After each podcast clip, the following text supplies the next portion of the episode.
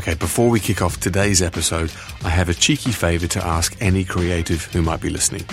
If you love big ideas and would like to come to Sydney to work for the world's most awarded audio specialist agency, please drop me a line at ralph at eardrum.com. We're expanding and we'd love to hear from you. Now, on with Don't Judge Me. Ralph? Hey, Malc, how are you? I'm good, mate. How are you? Not too shabby, thank you very much. This is Malcolm Poynton. Now, you may know him as the Global Chief Creative Officer at Cheil Worldwide, responsible for decades of award winning work. And I'm half a century old. But I know him as a fellow Kiwi countryman, ex professional sailor, and former male model. One of those might be a lie. As you'll hear in this episode, he's not only a lovely bloke, he also knows what to look for in up and coming creative talent. Nothing beats a real passion and, and understanding of how to solve a business problem in an interesting way. How to make yourself invaluable at your agency. Spend more time with clients. And how to maintain a spotless creative track record. I hope the client who bought it never finds me. This is Don't Judge Me. I'm Ralph Van Dijk, and this is Malcolm Poynton. Enjoying the warmer climes of Sydney's winter? No, I'm in Christchurch, New Zealand, freezing my ass off. okay, first question. What does your typical day look like, Malcolm? My typical day looks like 24 hours, and every one of them has something going on in it. All too few of them have sleep.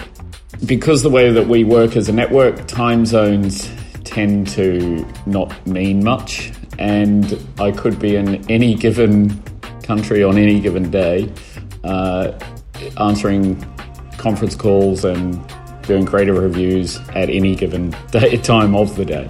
So it's really unpredictable. I mean, entirely unpredictable. It changes very, very quickly because of the demands of our global clients and uh, and the way that it affects all of us. I mean, business is going so much faster. We're responding so much more quickly, and also for us as a network, we span everything from our architectural practice, MD Labs, through to kind of tech orientated and digital shops from Barbarian Group to you know experiential marketing and of course everything that we'd know from social to above the line. So there's never a dull moment. There's things going on every moment of the day. Bloody hell. Okay. You may have answered the next question already. What's the worst part of your job? I've answered it. You're right. It's the fact, the worst part of the job is that it doesn't, you know, that every hour of the day counts um, because there's something going on on every hour of the day. What do you look for in an up and coming creative? This is a very poignant question, Mr. Poignant. Ah, yeah.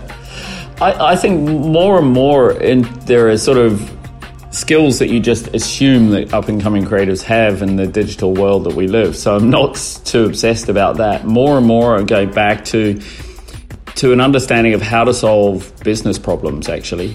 You know, and I think the the style and tone in which you do those becomes really, really important. So visual acumen and, and aesthetic judgment and ability to be really choiceful in their use of words to be able to clearly communicate things is really important, but nothing beats a real passion and, and understanding of how to solve a business problem in an interesting way. And I think that's what clients need more than ever.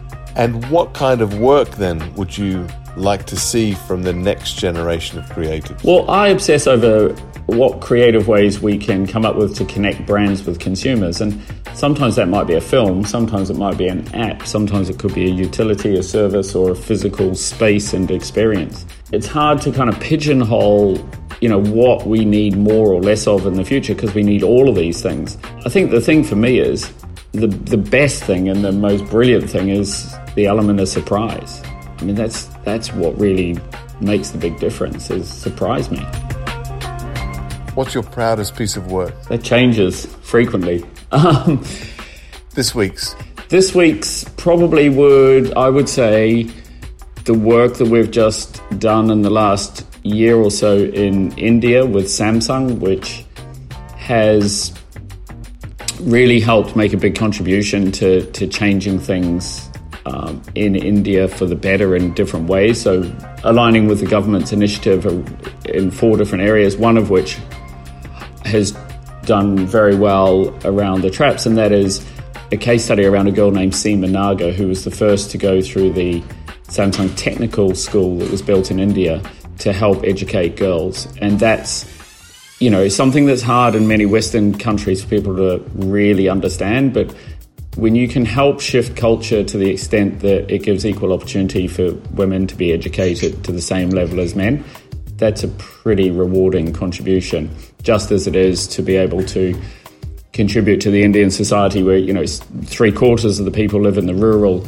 um, countryside of India and they're ignored pretty much by services and brands. And, you know, we, we had the most viewed film from an advertising point of view in the world on YouTube last year with over 200 million views for the fact that we were promoting the Samsung service that goes out to the rural community to help in India. And again, it's just helping that community live a better life. Those things are pretty rewarding for me. Can imagine. That's amazing. I've been reading about all, uh, reading all about it. It's uh, congratulations. It's a fantastic campaign. Fantastic idea. Yeah, no, thanks. Very proud of that work. Okay, but here's a difficult question. Have you done any work that still haunts you to this day? Uh, yeah, in a positive way. Probably not the answer you were uh, you were kind of gunning for you know, the campaign for Real Beauty for Dove, it, it haunts me in a positive way because, well, I have a teenage daughter, is one thing, but on the other hand, I don't know probably 70 or more percent of the people who have contributed to that campaign in the last 13 odd years it's been running, 14 years. Why did Dove ask six women with curvy thighs, rounder hips, and pear shaped bums to try their new firming range? Well, Testing it on size 8 supermodels wouldn't be much of a challenge, would it? What is incredible about it is that I think many hands have touched it, but it's made a, a massive difference globally to people's view on what beauty is, and it's made a massive difference to Unilever's share price over the years and, and turned Dove from a smallish soap brand into a more than a billion dollar beauty brand.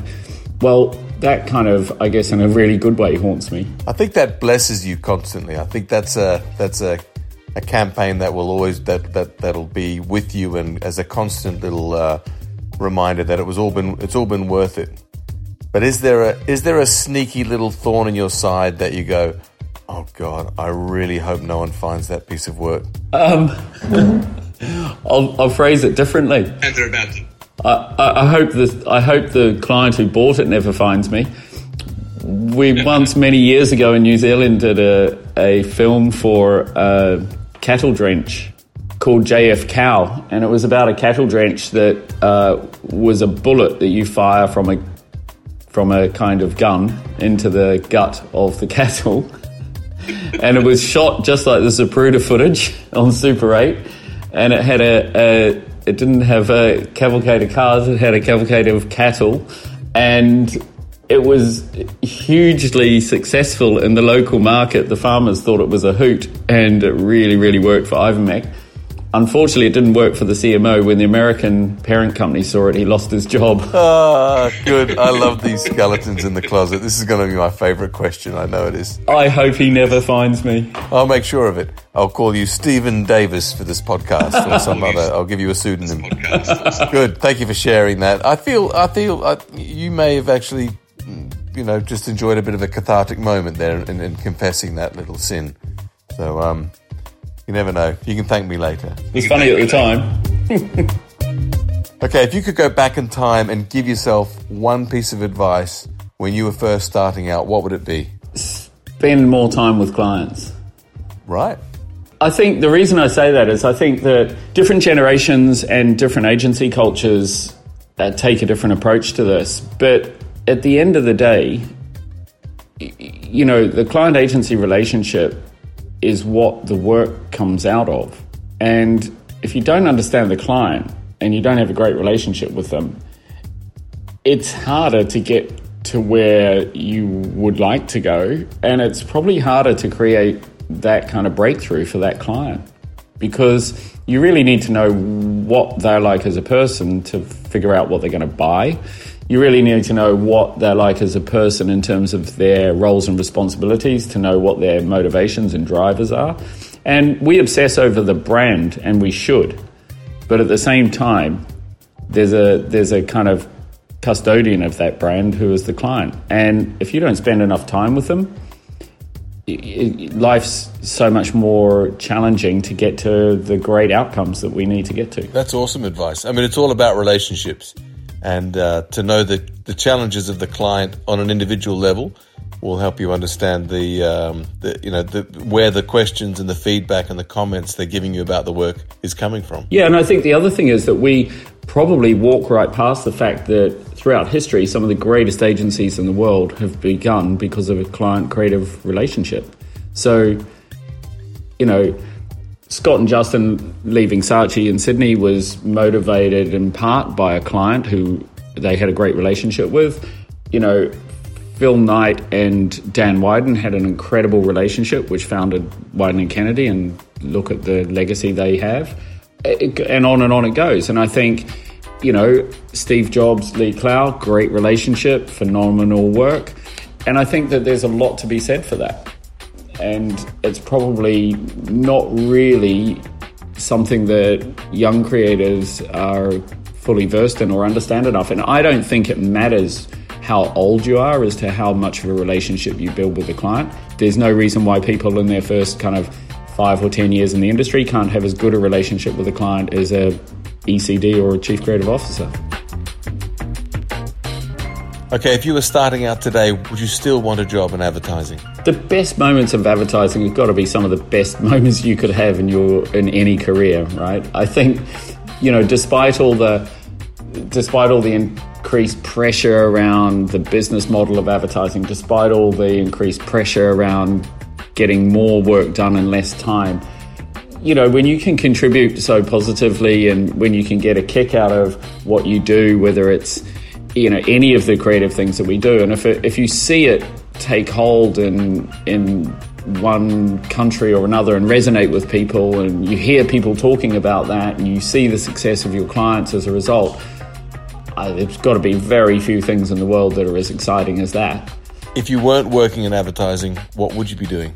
I'd be sailing yachts.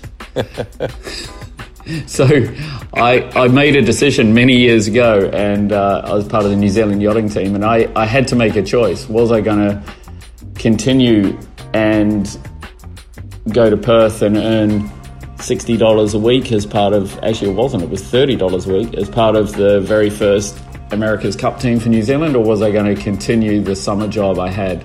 in an advertising agency, and well, it's pretty clear which which path I chose. Where did it all go wrong, Malcolm?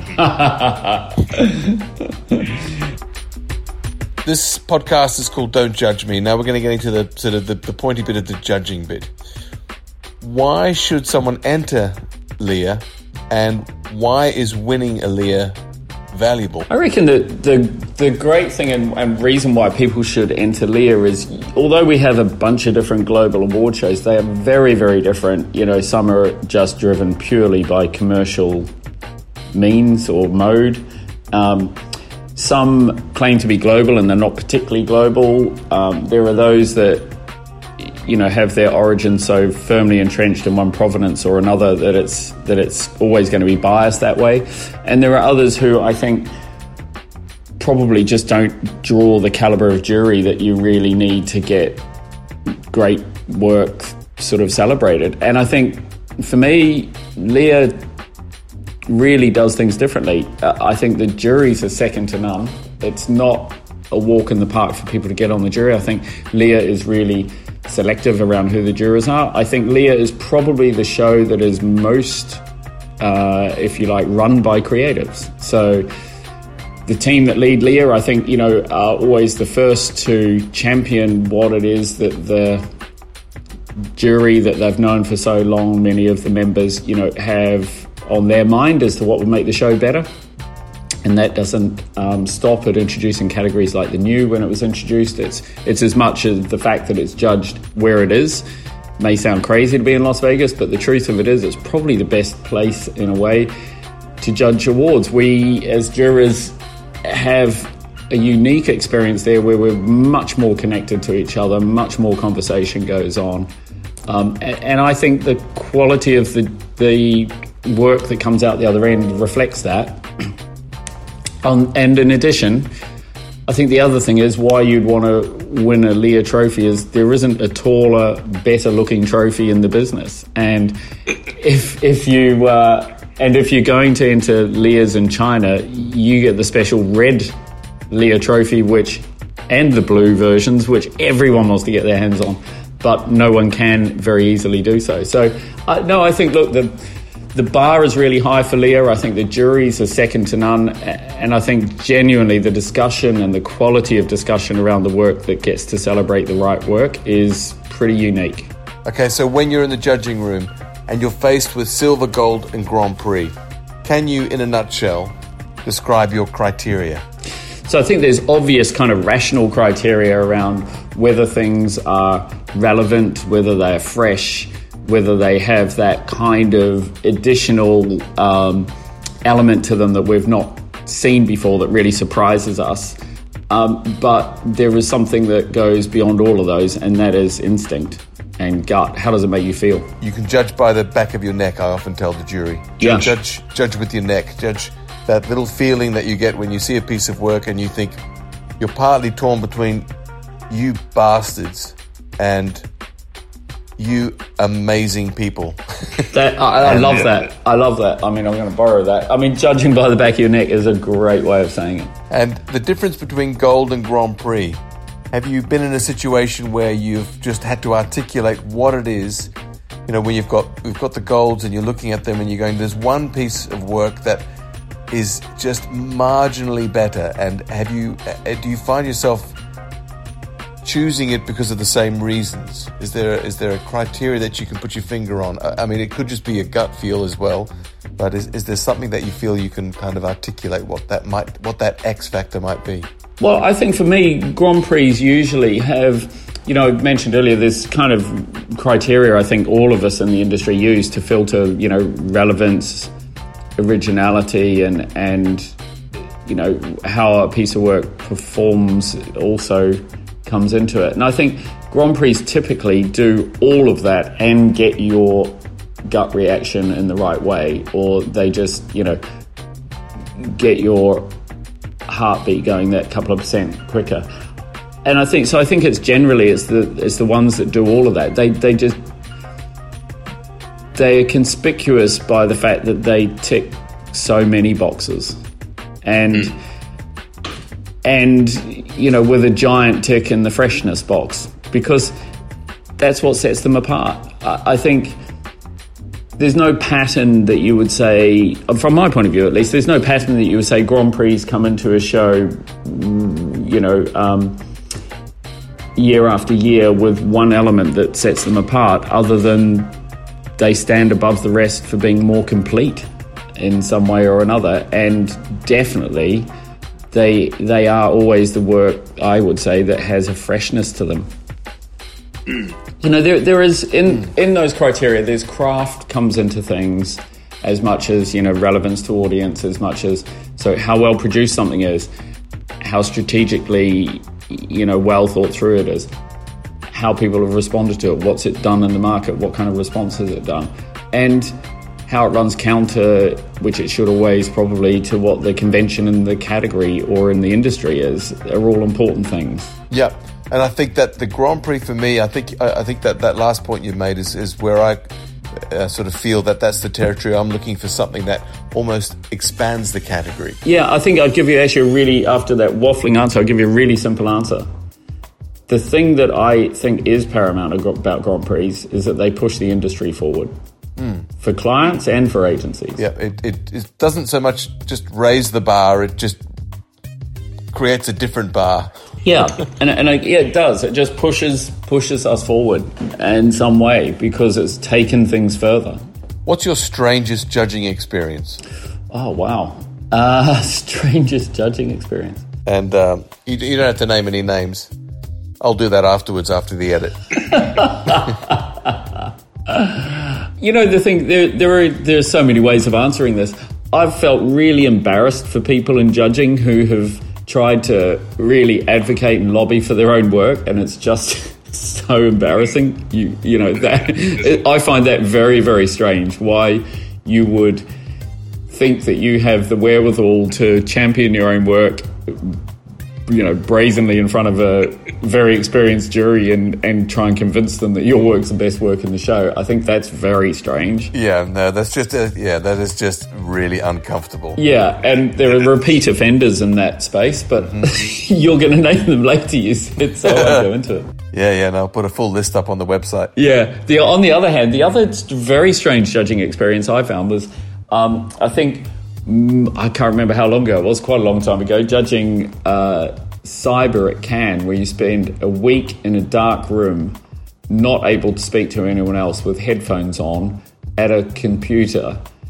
Uh, going through, you know, every entry, mostly websites, but a lot of other, you know, what were video entries at the time.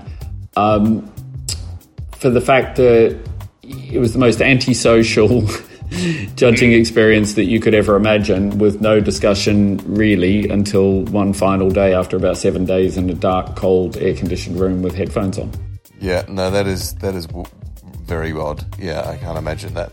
I mean, it's the it's the discussion that makes it all worthwhile, right? It's if you've spent the few days doing your in outs and doing your scores, and then you come together and and you uh, are either reassured that you're not stupid or mad and the things that you thought were uh, amazing are also what is, is, is shared, or you learn about a piece of work that you had overlooked and, and have a complete new appreciation for because of a comment or, a, or, or, some context.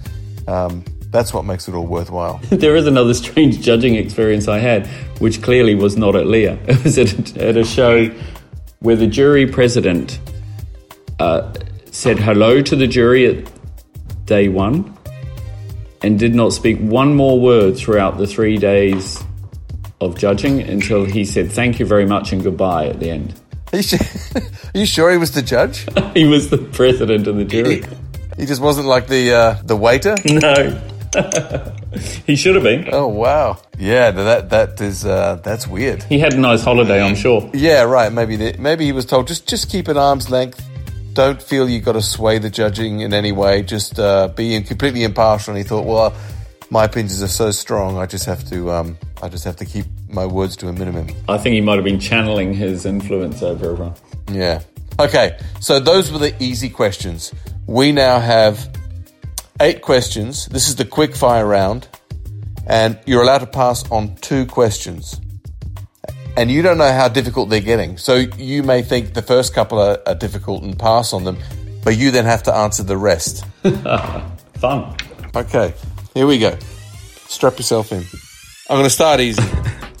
Do you keep a portfolio, a, a reel of yourself? If so, what's in it? No. Number two, what would you say if your kids wanted to get into advertising? Have fun. How many people have you fired? Zero to 10, 10 to 20, 20 plus? Pass. Number four, have you had to step on anyone to get where you are today? I'm under six foot, so probably. okay. Question five. How often do you concept and actually write ads these days? Once a week, once a month, once a year? Uh, once a year. Okay. Number six. What's the most expensive thing you own that's not your house? Art? One piece? many. Is there one piece of all the things you, or all your pieces that you think, okay, that was that was me really being extravagant? Uh, a Michael Smither's painting from New Zealand. Okay, okay, I feel your pain. That's awesome, though. Number seven. How much did you earn in your previous job? Not enough. Oh, will I let that one through? All right. Seeing this is the first one, I'm going to let that I'm going to let that one go, and that's not a pass. You did actually answer it, but I'm going to have to think about my um, my question, my phrasing for the next one because that's a, that's a slippery answer. I like it. Okay, last question. When are you going to retire and make room for one of these liaison delegates? In your 50s, in your 60s, or in your 70s. Oh, so it's a multi choice. Well, if you, it, it could be a fourth option. I was trying to make it easier. I don't have any plans to retire. I might start again and learn from the creative liaisons. Okay, might ask them for a job. Yeah, So no plans to retire yet. none yet. Cool. Well, that wasn't too bad. No, but I did give you one silly answer. I should clarify. I would never consciously. Uh, I, I've never stepped on anyone to do what I do. I think it's an it's a that's an unusual question because I think the mind goes into. Uh, do you uh, do you mean? Yeah, I don't know exactly what the question means. Well, okay, it means have you have you done something in order to get where you are today that you kind of regret having to do because it meant kind of stepping on someone or or oh, n- no. Even though I'm under six foot, I don't feel the need to do that. maybe you've stepped through people, like between people. Uh, no, that's awesome, Malcolm. Not at all. It's great to talk to you. Thanks, Malcolm. You've been an awesome legend. Thank you very much. Hey, look forward to catching up. Thanks, Ralph. If you enjoyed my chat with Malcolm, please rate it, share it, and maybe even write us a cheeky review. Next time on Don't Judge Me, The amazing thing about this place is that they had absolutely zero regard for copyright law. They just did not give a damn. And we would use the Star Wars theme song in our work. it's Matt MacDonald, a man who once would laugh in the face of copyright law, but is now the law abiding Group Executive Creative Director at BBDO New York. Meet Matt next time on Don't Judge Me. Don't Judge Me is an eardrum production for the London International Awards, with help from Jesse Williams, Kate Wiley, Tristan Viney, Paul Taylor, and David McDonald. I'm Ralph Van Dijk. See you soon.